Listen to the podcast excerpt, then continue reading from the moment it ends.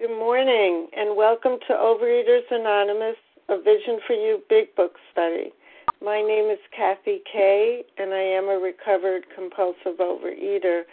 Today is Thursday, August 7th, 2014.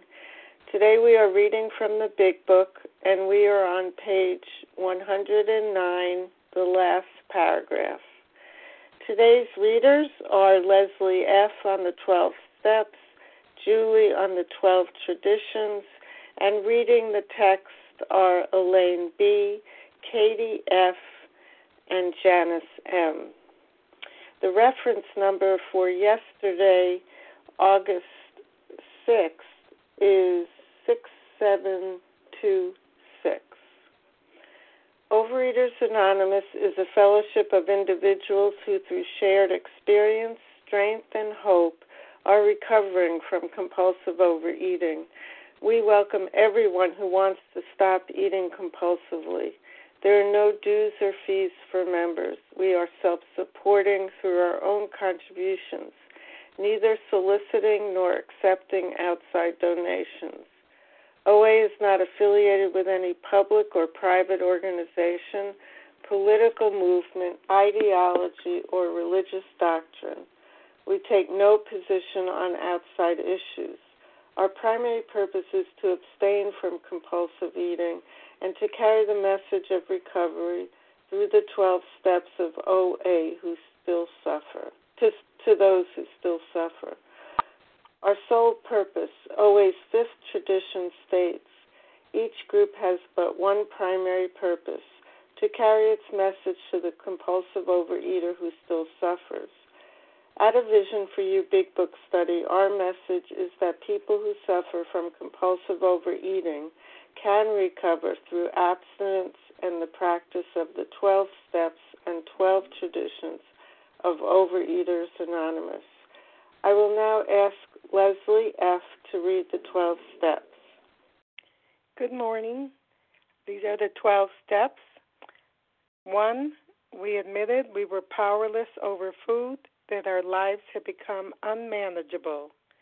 Two, came to believe that a power greater than ourselves could restore us to sanity. Three, made the decision to turn our will and our lives over to the care of God as we understood Him. Four, made a searching and fearless moral inventory of ourselves. Five, admitted to God, to ourselves, and to another human being the exact nature of our wrongs. Six, we're entirely ready to get to have God remove all these defects of character. Seven, humbly asked him to remove our shortcomings. Eight, made the list of all persons we had harmed and became willing to make amends to them all. Nine, made direct amends to such people wherever possible, except when to do so would injure them or others. 10. Continued to take personal inventory and when we were wrong, promptly admitted it. 11. Sought through prayer and meditation to improve our conscious contact with God as we understood Him, praying only for knowledge of His will for us and the power to carry that out. 12. Having had a spiritual awakening as the result of these steps, we try to carry this message to compulsive overeaters and to practice these principles in all our affairs. Thank you. Thank you, Leslie F. And I'd like to ask Julie to read the 12 traditions. Hi, this is Julie, recovered compulsive overeater in California. One, our common welfare should come first. Personal recovery depends upon OA unity. Two, for our group purpose, there is but one ultimate authority, a loving God as he may express himself in our group conscience. Our leaders are but trusted servants, they do not govern. Three, the only requirement for OA membership is a desire to stop eating compulsively. Four, each group should be autonomous except in matters affecting other groups or OA as a whole. Five, each group has but one primary purpose to carry its message to the compulsive overeater who still suffers. 6. An OA group ought never endorse, finance, or lend the OA name to any related facility or outside enterprise, lest problems of money, property, and prestige divert us from our primary purpose. 7. Every OA group ought to be fully self supporting, declining outside contributions. 8. Overeaters Anonymous should remain forever non professional, but our service centers may employ special workers. 9. OA as such ought never be organized, but we may create service boards or committees directly responsible to those they serve. 10. Overeaters Anonymous has no opinion on outside issues, hence, the OA name ought never be drawn into public controversy. 11. Our public relations policy is based on attraction rather than promotion. We need always maintain personal anonymity at the level of press, radio, films, television, and other public media of communication. 12. Anonymity is the spiritual foundation of all of these traditions, ever reminding us to place principles before personalities. Thank you, Pass. Thank you, Julie. How our meeting works. Our meeting focuses on the directions for recovery described in the Big Book of Alcoholics Anonymous. We read a paragraph or two from the literature, then stop and share on what was read. Anyone can share, but we ask that you keep your sharing to the topic and literature that we are discussing, and that you keep your share to approximately three minutes. Singleness of purpose reminds us to identify as compulsive overeaters only. Our abstinence requirements for moderators is one year and for readers is six months. There is no abstinent requirement for sharing on topic. This meeting does request that your sharing be directly linked to what was read. We are sharing what the directions in the Big Book mean to us. To share, press star 1 to unmute. Once you are done sharing, let us know by saying pass. Then press star 1 to mute your phone.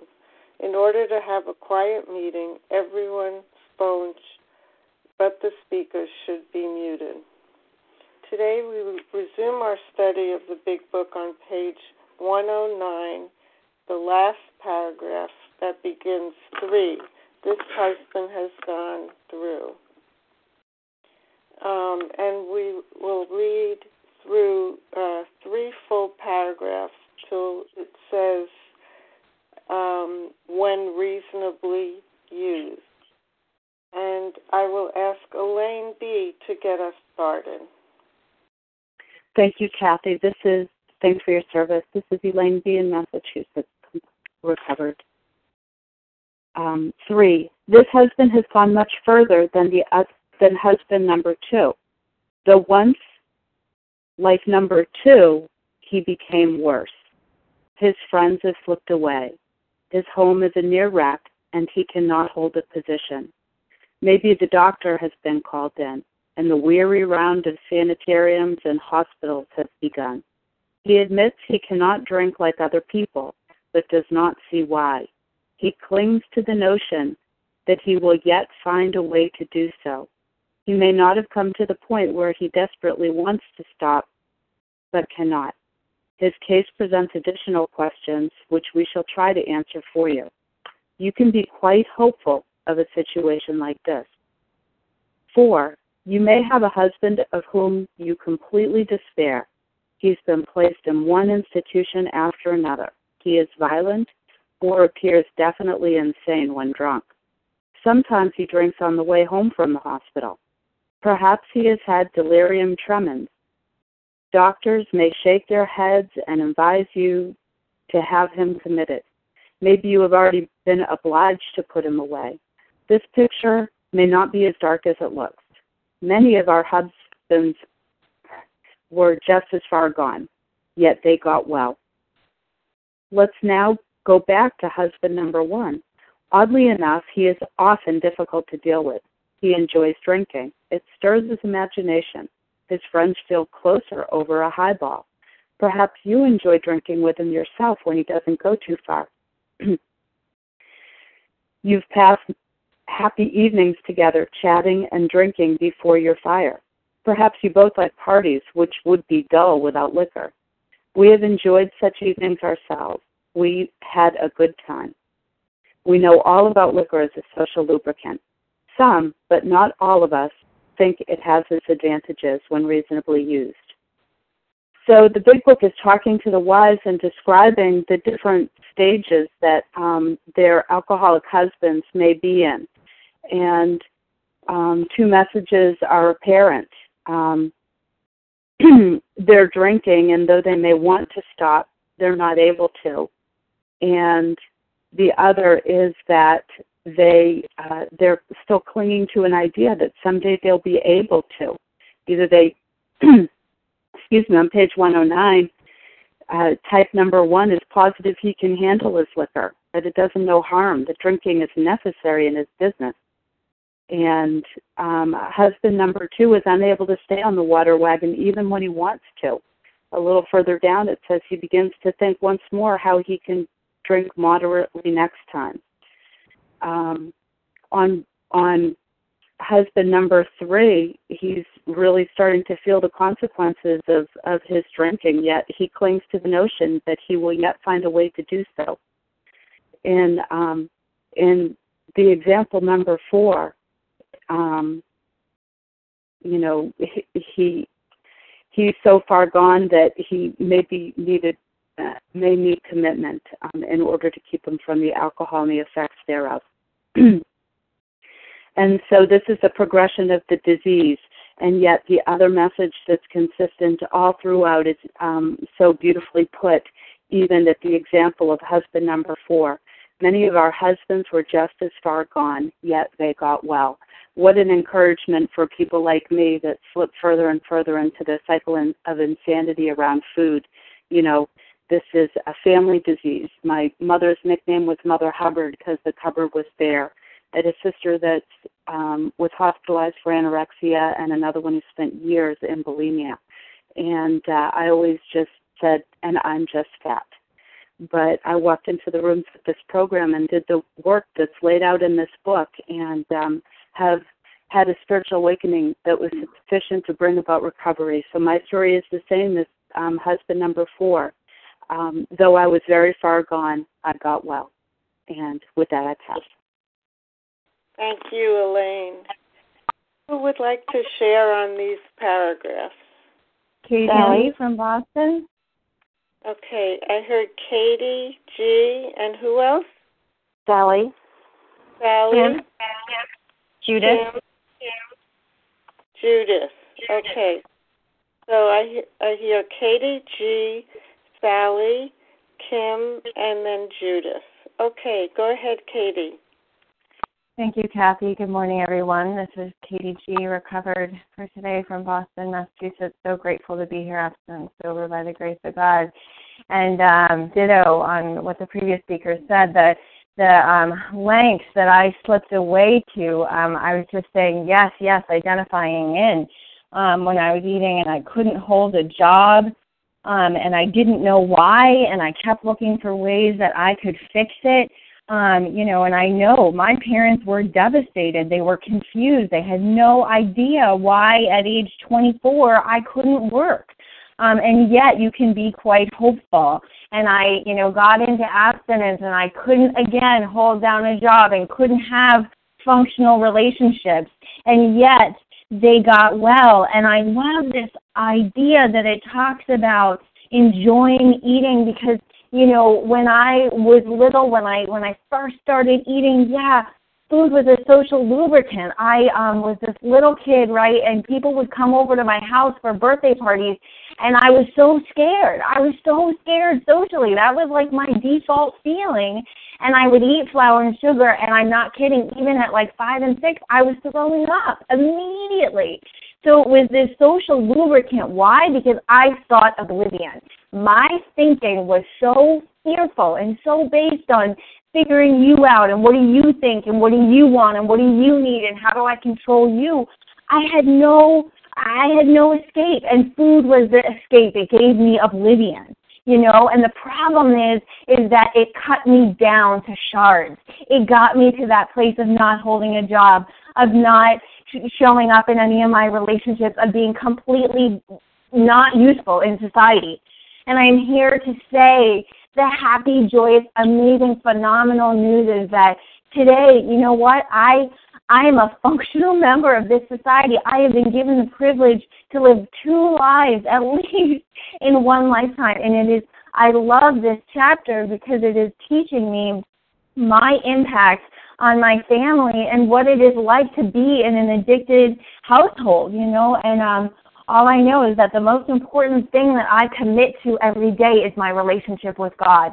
And how do I get to God? I take step one, I'm clean. Where I keep the food down, I work my program, I work the steps, I live in the steps because God forbid if I get stuck in the manifestations of self, and what are we talking about, guys? Resentment, fear, and sex conduct. If I get stuck in my selfishness and going after what I want and need, eating is going to again look like a step up. It's going to again seem, my brain is going to lie to me and say, you know what, that's a social lubricant. You're going to be fine. Just have a little bit. I cannot have a little bit. I will die this disease will bring me down again. And I am so privileged that I get to show up and have a solution today. And I get to show up and be a functional member of this society. It is a privilege to be a member of this society and of Overeaters Anonymous. And with that, I do pass. Thank you, Katie G. Um, Sally, please go ahead. Thank you, Kathy. Good morning, a vision for you. This is Sally A. in South Jersey, a recovered compulsive overeater. And I want to begin at the bottom of nine and just want to share on the first paragraph, but just prior to it in that previous paragraph, a few lines up, it says, These are the earmarks of a real alcoholic. And so as we march through these different people, one, two, three, and four, I'm reminded at the bottom of page 20 where it talks about the moderate drinker, the, the hard drinker, and then the real alcoholic. And here it seems to be actually um, explaining to us the different levels of alcoholism. And the bottom of nine, this, this previous paragraph that we read yesterday, was talking to us a little bit about the high functioning alcoholic. Um, because it tells us perhaps he can still tend to business fairly well. He has by no means ruined everything. As we say among ourselves, he wants to want to stop.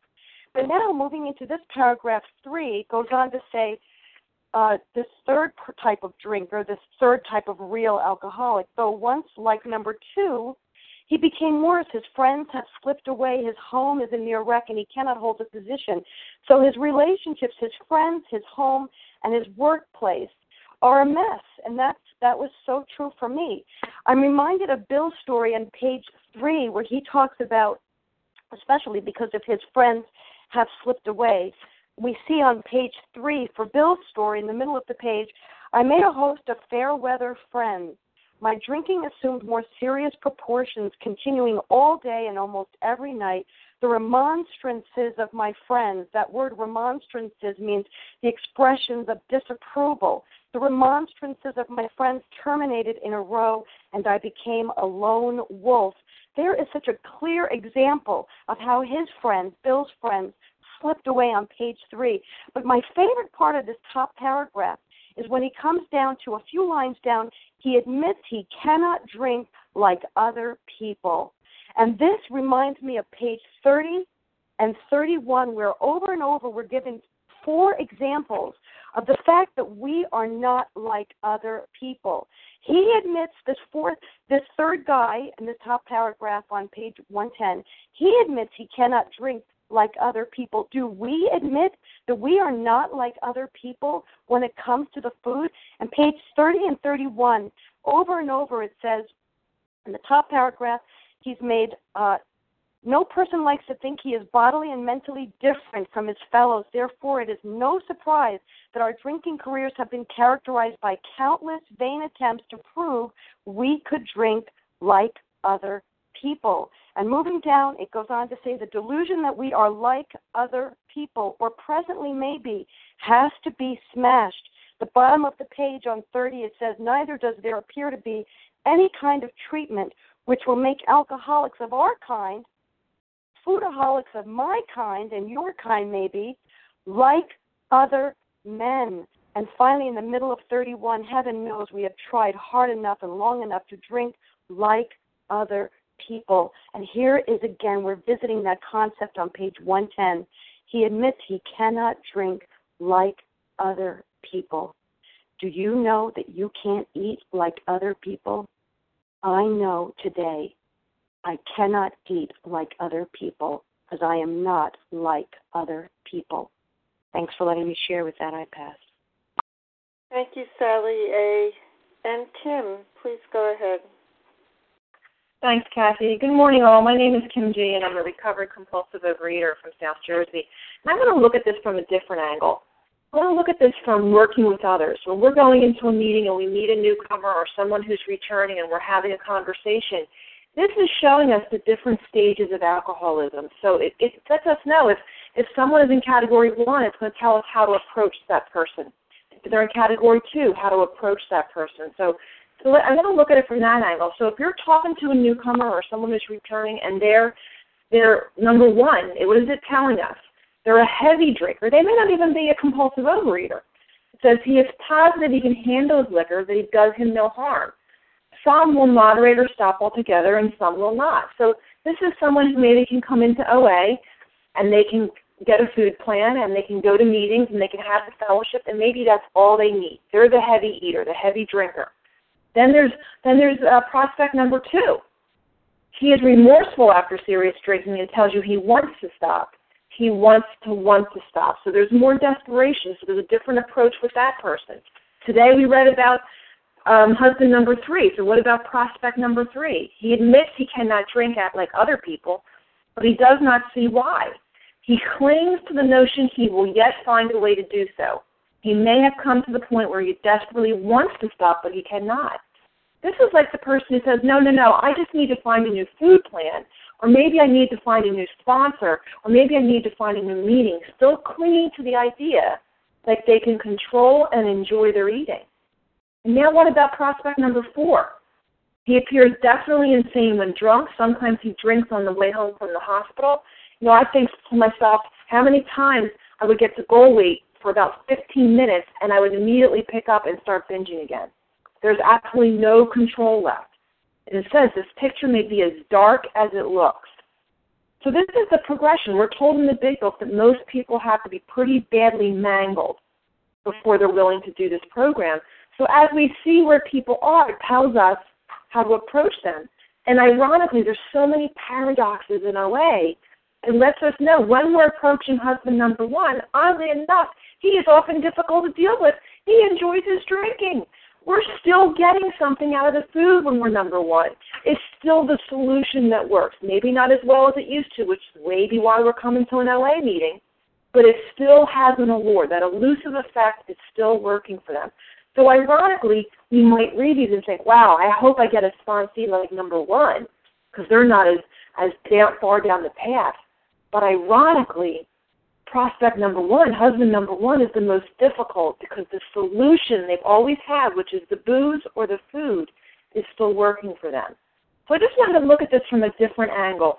For, for as we are working with others and we are meeting newcomers and meeting um, people returning, the big book is going to give us specific directions and specific warnings about how we can deal with people in these different stages of alcoholism, or maybe they're not even a compulsive overeater.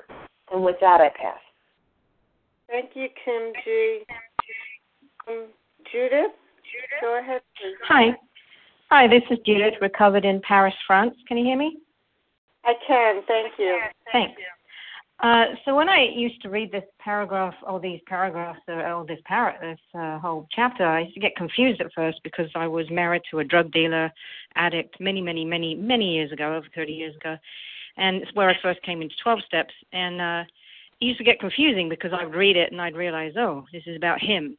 Uh, until I found out, you know, I wasn't such a queen myself, and I had a food addiction problem, and uh, you know, I still had a confusion. So sometimes when you have, you know, dual programs, you get confused. But there is uh, many ways to look at it, and, and I really enjoyed what the other speakers have had to say about it from different angles and such. And um, you know, when I look at it from my side of the street, you know, as as a compulsive eater and addict, um, and as others look at me, I I sort of read it to the wives with questions. I sort of say to myself, you know, I kind of ask the question, you know, was I only a heavy drinker or was it that I was constant? You know, was it that I couldn't go out without having more food?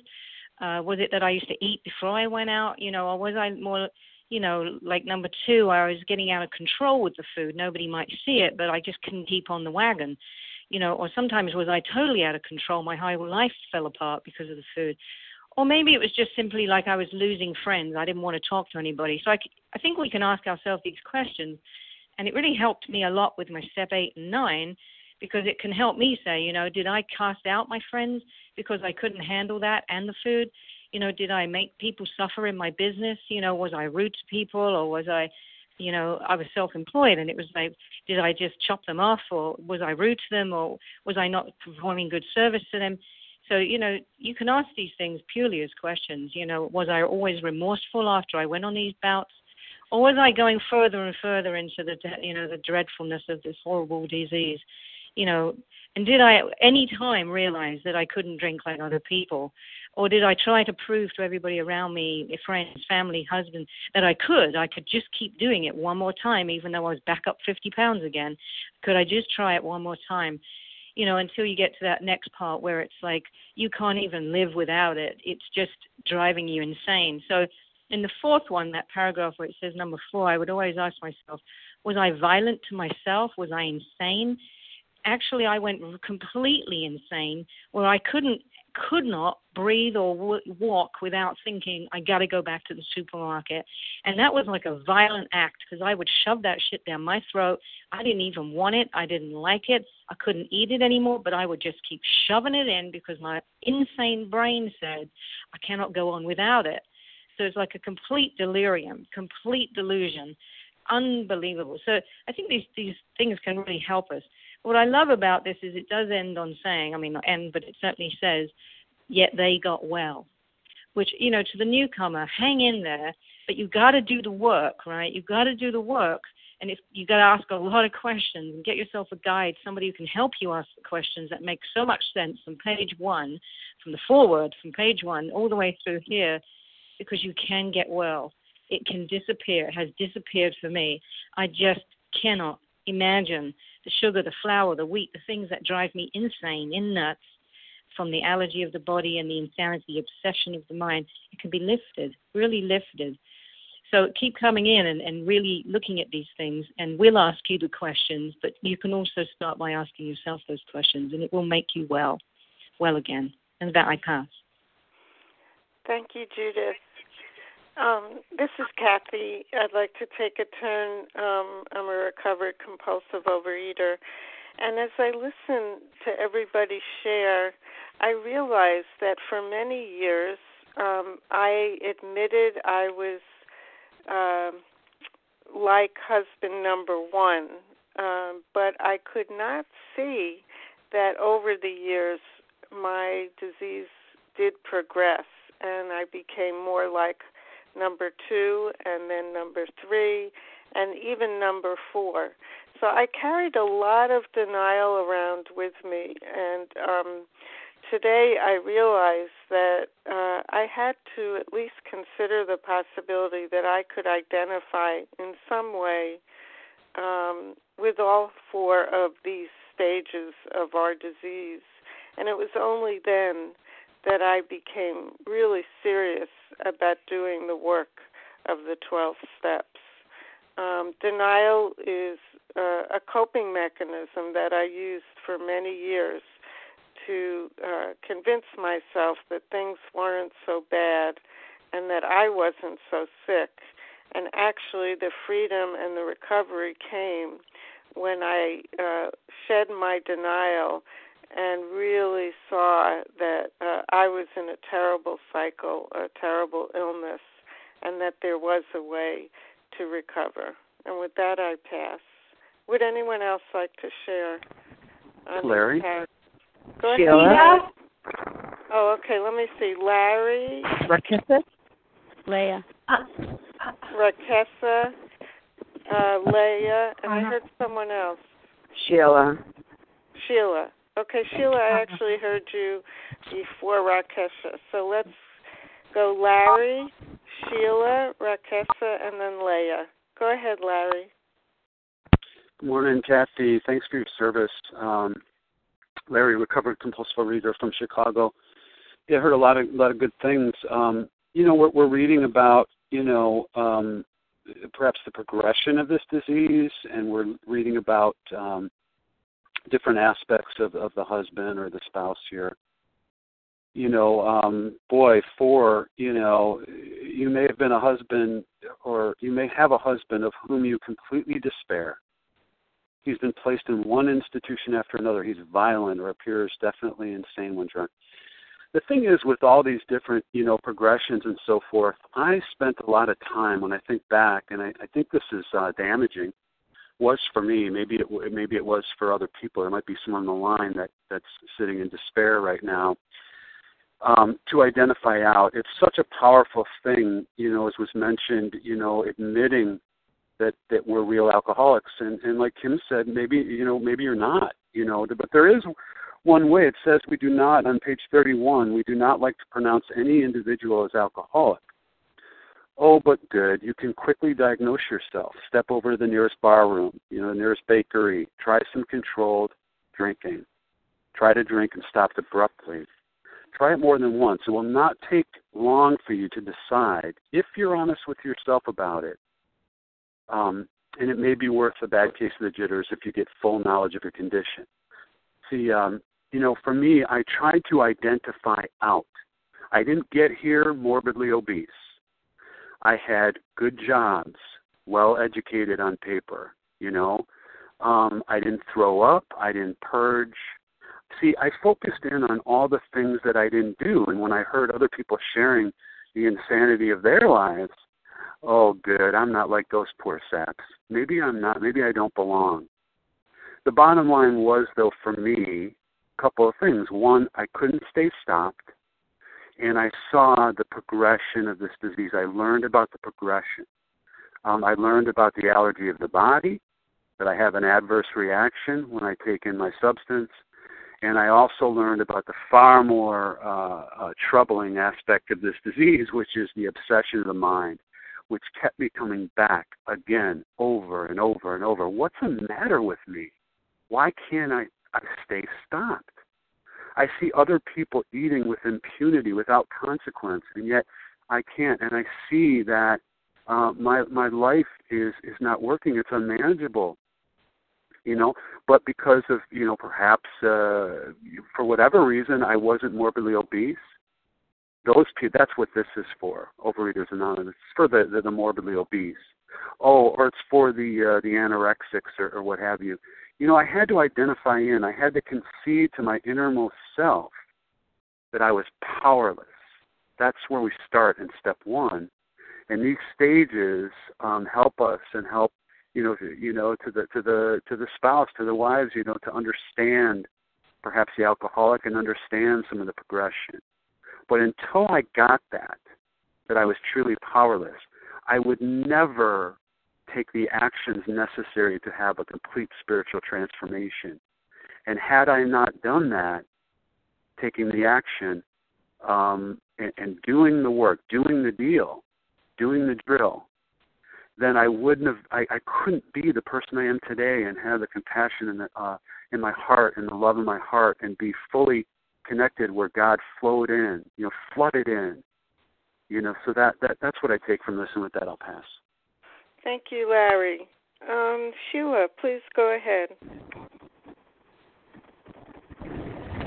Hi, this is Sheila. Can you hear me? I can. Thank you. Good morning. Thank you for your service, Sheila H. from New York. Recovering a day at a time. Boy, I um, needed to really identify with this, but this was the Achilles for me from my part of the program. I'm so much like the drinker number one. Um, pick up stuff, put stuff down, yo-yo diet for years, and to me it was a coping mechanism to deal with all the real addicts in my life at that time. You know, I watched family members progress from number one to four into death. Two family members of ours that we lost due to this disease progressing to the point that they were they're no longer with us.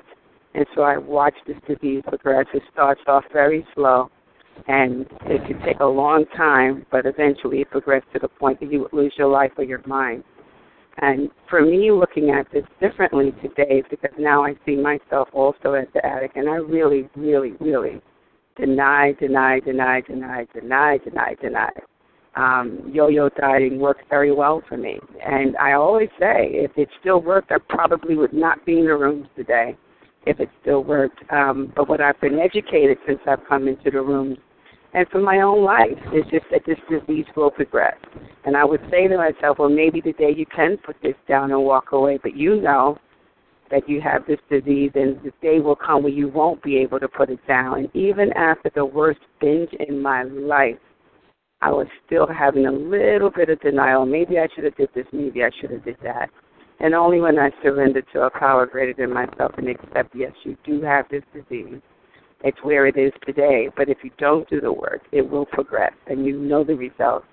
Um, and with that, I'll pass. Thanks for letting me share, and thank you for your service. Thank you, Sheila H. Uh, Rakessa, please go ahead.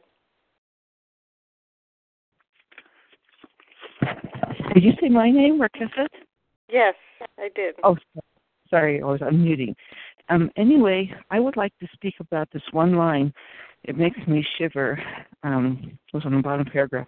Perhaps you enjoy drinking with him yourself when he doesn't go too far.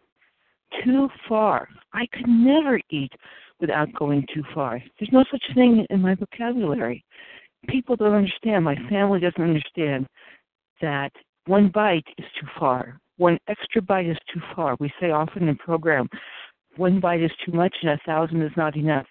One extra bite of anything that's not weighed or measured and is not on my food plan or is not on my food plan is going too far. I always, always took the uh, food too far. I could not stop. You know, it was nice being able to go to a restaurant with my kids or my husband and sit down and have a nice meal, you know, slowly eat like a lady.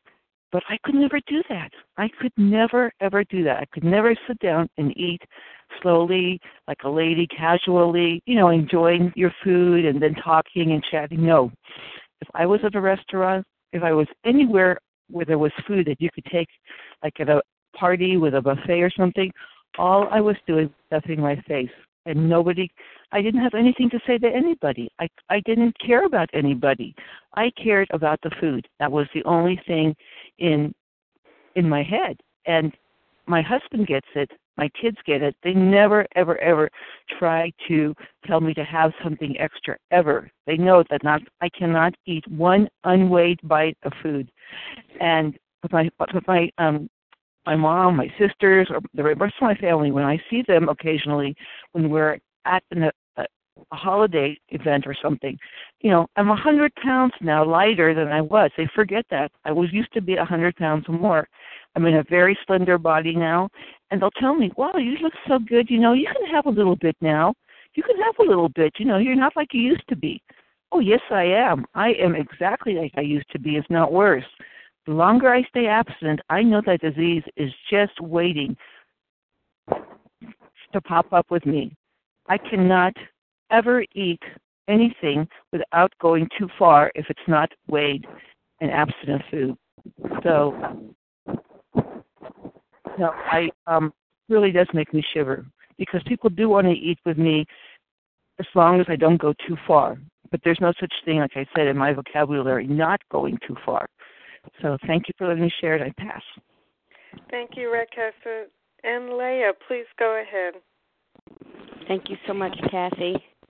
We're obviously uh, reading to the wives. This is a, a 12 step call by the wives of alcoholics on wives of alcoholics. And obviously, they are detailing a bit here the progression of the illness um, you know, at the top of 110, where it says, you know, his friends have slipped away, his home is a near wreck, and he cannot hold a position.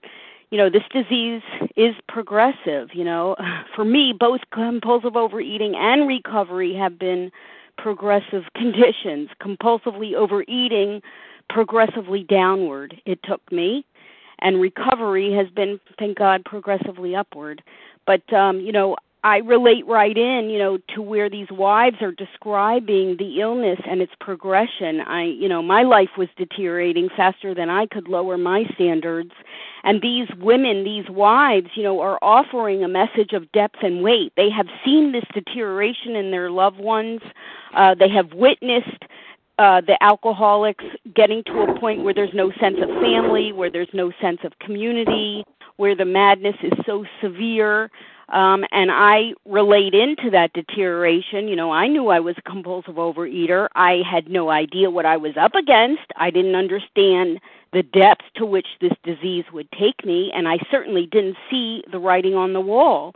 And my own understanding and awareness of the disease never stopped me from compulsive overeating. So even as these alcoholics, it says here, he may have come to the point where he desperately wants to stop but cannot.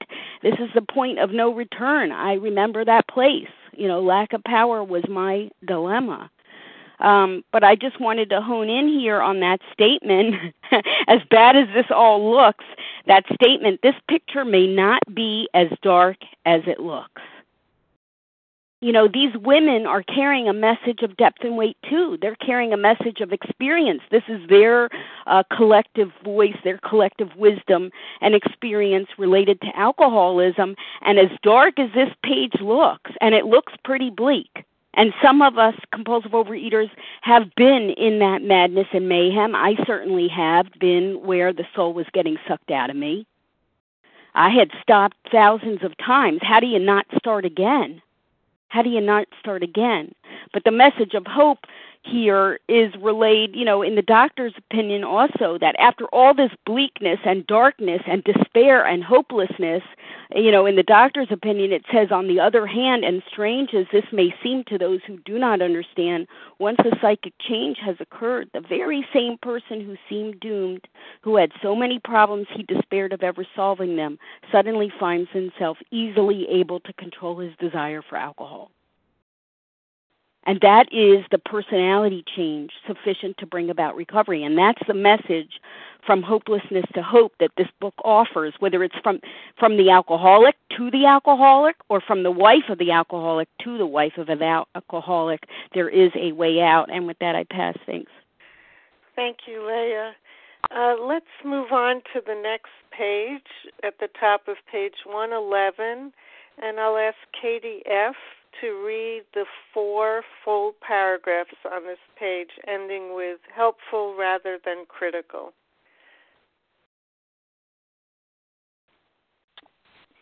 Good morning. This is Katie F., a recovered compulsive overeater in Virginia. The first principle of success is that you should never be angry. Even if your husband becomes unbearable and you have to leave him temporarily, should, if you can, go without rancor. Patience and good temper are most necessary. Our next thought is that you should never tell him what he must do about his drinking. If he gets the idea that you are a nag or a killjoy, your chance of accomplishing anything useful may be zero. He will use that as an excuse to drink more. He will tell you he is misunderstood. This may lead to lonely evenings for you. He may seek someone else to console him, not always another man. Be determined that your husband's drinking is not going to spoil your relations with your children or your friends. They need your companionship and your help. It is possible to have a full and useful life, though your husband continues to drink. We know women who are unafraid, even happy under these conditions. Do not set your heart on reforming your husband. You may be unable to do so no matter how hard you try. We know these suggestions are sometimes difficult to follow, but you will save many a heartbreak if you can succeed in observing them. Your husband may come to appreciate your reasonableness and patience. This may lay the groundwork for a friendly talk about his alcoholic problem. Try to have him bring up the subject himself. Be sure you are not critical during such a discussion. Attempt instead to put yourself in his place. Let him see that you want to be helpful rather than critical.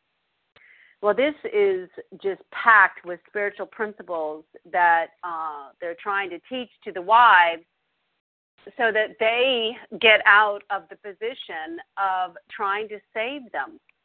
And, you know, I know that, um, you know, my family could not help me.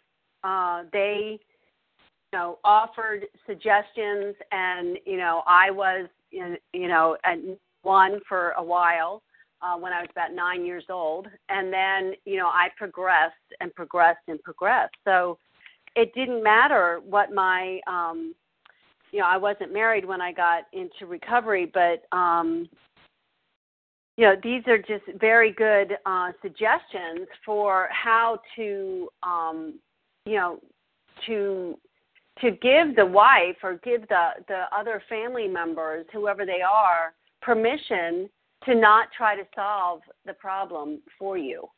And you know, I didn't. Um, my relationships with my family had gotten so bad that I didn't even tell them I was recovering for several months because I just you know, I didn't think they'd believe me. I didn't think they would like what I was doing. I didn't think that they would understand.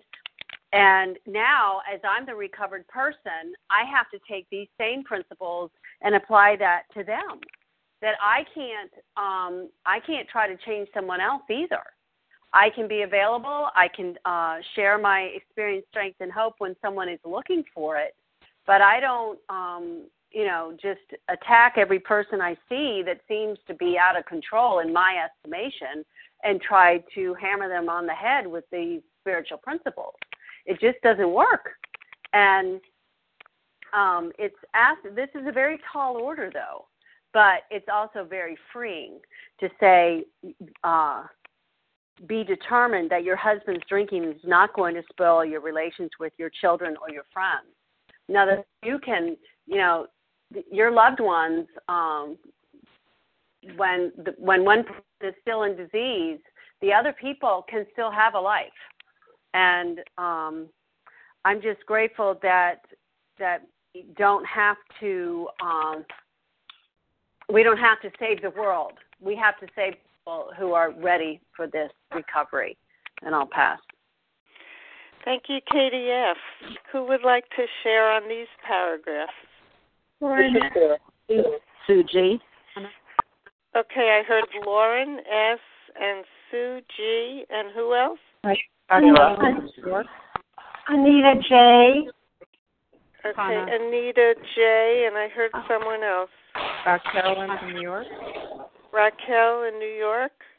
Okay. Sarah. And Sarah. Okay. So we'll go Lauren S., Sue G., Anita J., Raquel, and Sarah. Okay, go ahead, Lauren S. All right. Lauren S., as in Sam, a recovered compulsive overeater from Pittsburgh, Pennsylvania. Um, I'm so blessed that this book is about bringing us closer to a more loving and tolerant way of life for everybody. And it is inclusive, never exclusive for those who may have an addiction problem and those who may not. So I've had the feeling from my family that maybe OA is more of a Lauren thing. This is for you. But that's not the case. This fellowship is now giving instruction to the wives and family members who might have no problem at all with any addictive substances. Here, the last paragraph we read you know, this may lay the groundwork for a friendly talk about his alcoholic problem. That's like reminding me of chapter chapter nine, chapter seven, when they want future step guides to bring and talk to the family with the alcoholic. This is instruction for for sponsoring. And again, to wrap this up, patience and good temper are most necessary. You want to be helpful rather than critical. Those are constant spiritual ways of living that's echoed in love and tolerance is our code. When you're making amends, be calm, frank, and open. When they give us that resentment prayer, you know, I can't remember if it's in chapter four or the end of the book, God, please show them the same patience, pity, and tolerance that we would cheerfully grant a sick friend. These principles are ways of living on this planet, regardless if you may have a drinking problem or eating problem or not. This is how we can be more fellowship with our species. So I'm so grateful the writers of this book realize this is way more about living in harmony with other people, whether you have an addiction or not. And these wives might not have an addiction. So with that, I will pass. Thank you, Lauren S. Sue G., please go ahead. Hi, it's Sue G. from southeastern Pennsylvania, a grateful recovered member of this fellowship and a member of an Anon fellowship, which shall remain nameless so that I am not trying to promote it. Um, this these couple of pages they're amazing, and they they make me have some spiritual reflection. So I hope I can stay focused with this one because it's kind of overwhelming. It's really wonderful. Um, this is our journey, and there there's a journey in our illness, which becomes the journey to being part of all of humanity. And I, I really, I love my two fellowships. I just spoke on step eight in the other fellowship. And it just always underscores whenever I'm a speaker there how the two journeys are really the same thing. So in in our journey, it's we have we start out in a in a spiritually pretty bereft place. There isn't any illness. I don't have it or I'm all alone and I'm all alone with my food. I'm isolated. Then we we join a fellowship. We say I have it, but I'm not as bad as someone else, and we we go on our comparison journey, and we're like little kids trying to find our way. Then um, I have the same disease as the others in our fellowship, and I'm abstinent, and I'm sometimes willing to work the program and, and hopefully willing enough. So I do the steps four through nine and get up to 10, 11, and 12 where I can really be recovered. Um, and eventually, most of us who are willing enough of the time, not perfectly willing, but willing enough, we make that journey. And then, where where do I get when I make that journey? Well, when I'm in that, I'm willing some of the time I enough of the time to work the program. I'm I'm in this fellowship and I need my fellowship to remain abstinent when there are holes in my journey. I need to go to a meeting and have tradition two apply. There's God in the in the group conscience. And where I get when the sunlight of the spirit is truly open to me is I'm no different than anybody else. I have the same problem as all human beings. And that problem is I have to find what is holy within me, which is not me, but it's within me, it's the God within. And I have to be able, as a grown up in this society, I have to be able to share it without. I have to be able to share it with others. And and that to me is the quest I've been on for a long time in my other fellowship, for a couple of years in this fellowship. And the quest is marvelous I mean, it just opens all these possibilities, and I start to see, oh, my disease of compulsive overeating is really not different from anybody else's. If if some so-called normal person goes to TGI Fridays and eats the right combination of food, guess what they have? They can't stop, and they don't know how to stop from starting. It's the same thing, and this this is a disease that's present in our whole society. And if we want to take care of ourselves, we need to really be aware of that. So, so there's a, a pressing quest that that we're on, and it's really very wonderful because along with realizing these things that we have within us that we can share, we're never alone anymore. There we are with with the human family. It's not uh, it's not after all just about my family of origin and all oh, these things were wrong or gee, here's the fellowship, and you're the right kind of addict, and and you're the wrong kind of addict. It's not like that. We're we're all human and vulnerable, and we all need a quest. And and the gift of this program is now I'm an adult, and when that child within starts screaming, I say, "Calm down, dear." And if you don't calm down, I'm going to pick you up and put you in the car because we're going on a journey. So thanks for letting me share. Thank you, Sue G. Um, unfortunately, we're almost out of time. I'm sorry to Raquel and Sarah. Um, hopefully, you can share after the first hour. Uh, and Nita, you'll be our last share today. Thank you.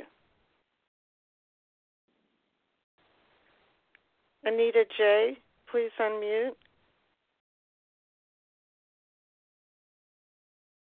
Thank you. I thought I was. This is Anita J. from Massachusetts.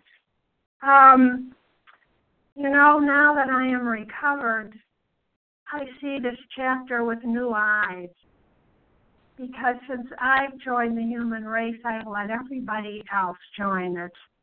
Um, I was sure when I'd read this chapter, which I did read, thinking of other people, never myself, that uh, I had a husband that would be like behind door number one there, and a mother behind door number four, but I didn't see me.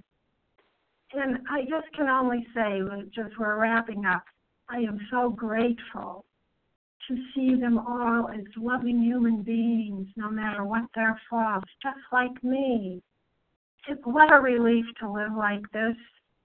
And I pray that I will continue with God's help to live out of this new vision, this vision for me and you. Thank you, and I pass. Thank you, Anita. Thank you, everyone uh, who has shared. Uh, we will now close with the reading from the Big Book on page 164, followed by the Serenity Prayer. Uh, Janice M., could you please read A Vision for You? Our book is meant to be suggestive only. Why, certainly, Kathy. Our book is meant to be suggestive only. We realize we know only a little. God will constantly disclose more to you and to us. Ask him in your morning meditation what you can do for each what you can do each day for the man who is still sick. The answers will come if your own house is in order.